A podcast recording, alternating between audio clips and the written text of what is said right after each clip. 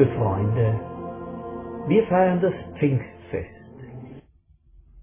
Ein etwas unbedarfter Zeitgenosse hat einmal von sich gegeben, zu Weihnachten kommt das Christkind, zu Ostern der Osterhase, aber was kommt zu Pfingsten? Der Geist ist unsichtbar und man kann ihn nicht anfassen und festhalten. Aber so wie Wind und Sturm, die in sich selbst auch unsichtbar sind, kann man ihn an seinen Auswirkungen wahrnehmen. Wer kennt nicht die unangenehme, lähmende Erfahrung, wenn ein bestimmter Geist, ein Ungeist in einer Gruppe von Menschen herrscht? Wir kennen auch das andere, den angenehmen, befreienden Geist des Mitgefühls, echter Gemeinschaft und Fröhlichkeit. Geist ist unsichtbar aber jeder kann ihn spüren.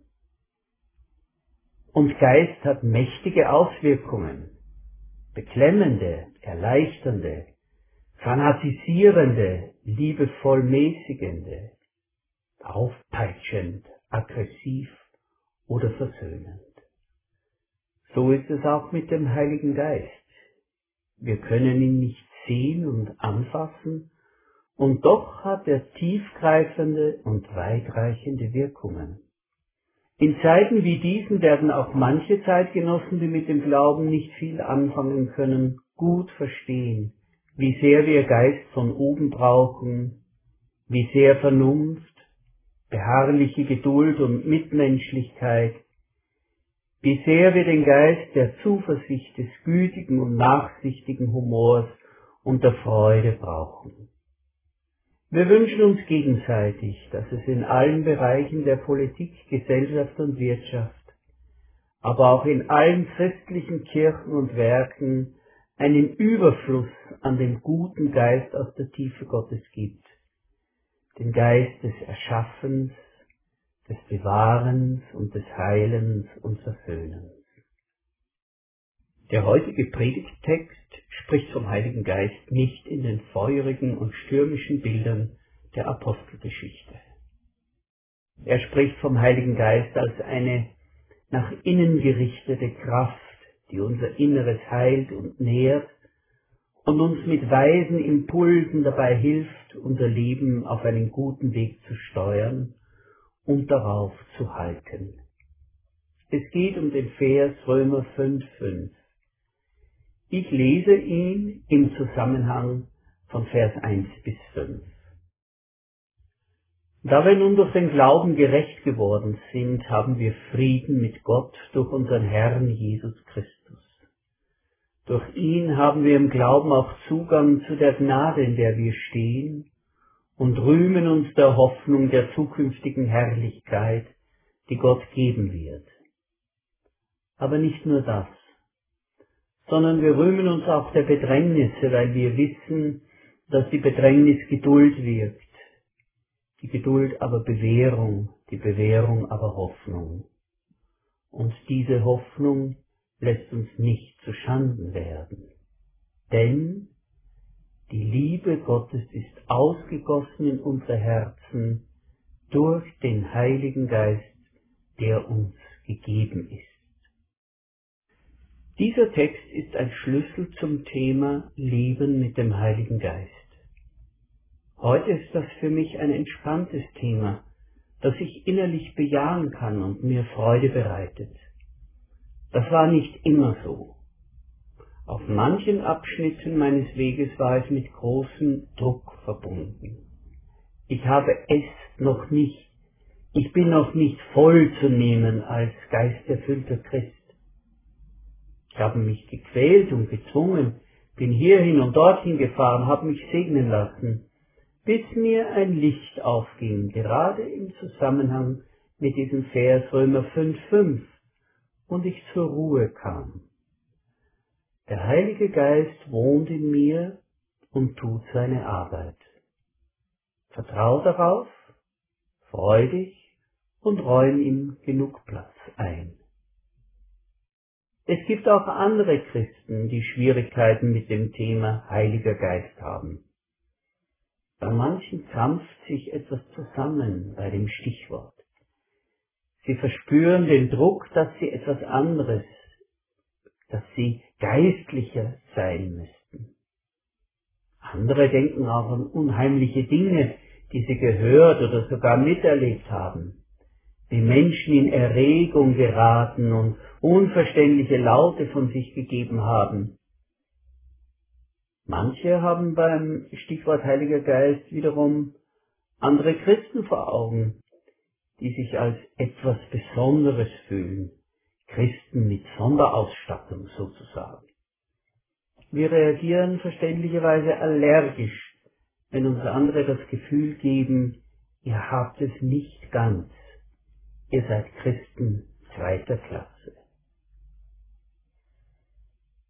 Doch Paulus nimmt uns an der Hand und zeigt uns einen völlig anderen Zugang zum Heiligen Geist. Einen Zugang, den auch die mit innerer Freiheit nehmen können, die Angst oder Widerstand haben.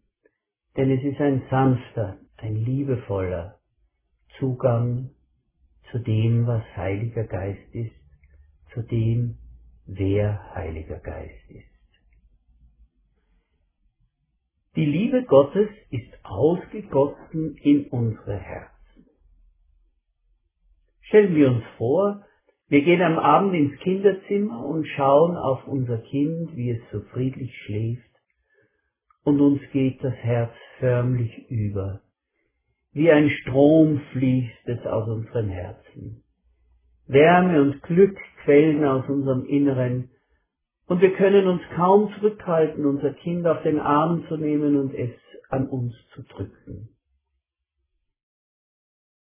Das ist das Bild für den Heiligen Geist, das Paulus vor Augen hat.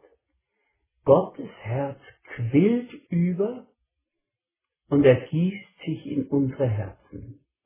Aus der Mitte seines göttlichen, vollkommenen, heiligen Wesens fließt Liebe in unser Innerstes hinein. Genau das ist der Heilige Geist, sagt der Apostel. Er ist der Träger der Überbringer, das Fließen dieser Liebe.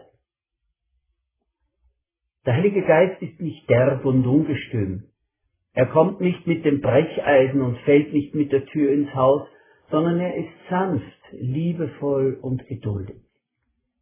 Jemand hat gesagt, der Heilige Geist ist ein Gentleman, kein Rüpel, der uns über den Haufen rennt. Es gibt also nichts am Heiligen Geist, was Befremden oder Angst oder Widerstand bei uns hervorrufen müsste. Wir wollen die Frage einschieben, ist der Heilige Geist eine Kraft oder ist er Person? Die Bibel spricht vom Heiligen Geist in beiden Formen. Bei den Bildern Feuer, Wind oder Wasser, die in der Bibel für den Heiligen Geist vorkommen, denken wir unwillkürlich an eine Kraft. Auch unser Text gehört zunächst in diese Gruppe von Aussagen. Der Heilige Geist ist die Liebe Gottes, die wie eine wohltuende, wärmende, heilende Substanz aus Gott fließt und sich in unser Herz ergießt. Denken wir auch an Ausdrücke wie vom Geist erfüllt werden im Feuer und Heiligen Geist getauft werden. Auch da ist eher an eine Kraft zu denken, nicht so sehr an eine Person. Aber an anderer Stelle spricht die Bibel durchaus vom Heiligen Geist als einer Person. Die bekannteste Stelle ist wohl Johannes 14, wo Jesus das Kommen des Trösters, des Parakleten ankündigt. Doch diese Person ist nicht ein Fremder, der sich hereindrängt oder einschleicht und Jesus verdrängt und neben Jesus ein zusätzliches Werk in uns beginnt. Die völlige Übereinstimmung von Jesus und dem Geist bringt Paulus mit folgenden Worten zum Ausdruck. Der Herr, Jesus Christus selbst, ist der Geist. Die Liebe Gottes wird durch den Heiligen Geist in uns hinein verwurzelt, damit sie in unserem Leben um sich greift, wächst und Frucht ansetzt. Die Erfahrung der Liebe Gottes soll tief in unser Herz hineindringen, ja sogar noch weiter als in unser Herz. Sie will sich bis dorthin ihren Weg bahnen, wo uns ein Kloß im Magen liegt und wir mit dem Kopf kaum etwas dagegen tun können, oder auch, wo es am Verstand vorbei kribbelt vor Freude. Das sind die tiefen, spontanen Bereiche, die in der Bibel mit den Eingeweiden wiedergegeben werden. Ausgegossen in unsere Herzen heißt es. Die grammatische Form, in der das Wort ausgegossen im griechischen Text steht, verleiht der Aussage folgende Nuance. Es ist einmal geschehen und bleibt und bestimmt das Leben bis heute und darüber hinaus. Also die Liebe Gottes ist in unsere Herzen ausgegossen worden, damit sie dort bleibt. Und sie bleibt auch und ist jetzt und in alle Zukunft die bestimmende Wirklichkeit und Wirkkraft. Die Liebe Gottes in uns löst und heilt, reinigt und verändert, lässt unser Herz warm werden und immer wieder eine kindliche Freude über Gott in uns hochgluckern. Denn nicht den Geist von Knechten habt ihr empfangen, dass ihr euch wieder fürchten müsstet, sondern den Geist von Kindern, durch den wir rufen, aber lieber Vater. Die Strecke vom Kopf bis zum Herzen ist wirklich die längste der Welt. Diese 40 Zentimeter brauchen unendlich viel Zeit, bis sie gegangen sind. Diese Strecke möchte der Heilige Geist mit uns im Laufe unseres Lebens gehen, damit die Liebe Gottes auch in diese dunklen, kalten, starren Bereiche eindringt, die Kälte auftaut und uns erwärmt. Hier kommt mir das Anbetungslied in den Sinn, O Herr, deine Sanftheit löst all meine Bitterkeit, deine Liebe empfang ich, Herr. Paulus betont also, der Heilige Geist ist uns gegeben. Jedem Einzelnen von uns, auch wenn wir in der Economy Class des geistlichen Lebens unterwegs sind und viele Defizite an uns feststellen. An anderer Stelle sagt Paulus, Niemand kann sagen, Christus ist der Herr ohne den Heiligen Geist. Wenn wir von Herzen sagen, Christus ist mein Herr, dann haben wir für uns selbst auch den Beweis. Die Liebe Gottes ist ausgegossen in unsere Herzen und wir haben den Heiligen Geist empfangen. Und darum lautet auch die entscheidende Frage, die wir uns jetzt stellen wollen, nicht, wie bekomme ich den Heiligen Geist, sondern wie bekommt der Geist in mir mehr Platz? Wenn du in deinem Leben die Vergebung Gottes ergriffen hast und dich Gott anvertraut hast, dann hast du den Heiligen Geist, er wohnt in dir. Du musst ihn nicht erst bekommen. Das haben wir bisher gesagt. Aber du musst ihm Raum geben. Denn der Heilige Geist ist, wie schon gesagt, ein Gentleman. Er fällt nicht mit der Tür ins Haus. Die Liebe Gottes ist sanft. Der Heilige Geist tritt keine verschlossenen Türen auf. So wie Jesus selbst in diesem Sendschreiben in der Offenbarung sagt, siehe, ich stehe vor der Tür und klopfe an. So ist es auch der Heilige Geist. Wir sollen beim Beten achtsam werden, horchender. Wir sollen nicht routinemäßig und ohne Nachdenkpausen im Alltagsleben Entscheidungen treffen und übers Knie brechen. Wir sollten Platz lassen, dass hier etwas in uns mitredet, nämlich der Heilige Geist. Wir sollen uns in der Bibel zeigen lassen, wie wir so handeln und reden, dass der Geist Gottes nicht betrübt wird. Dann wird er auf gute Weise, auf unaufdringliche Weise unser Mitbewohner und ständiger Begleiter. Er wird Gutes ausbrüten und verändern. Er wird Frucht im eigenen Wesen und Verhalten wachsen lassen.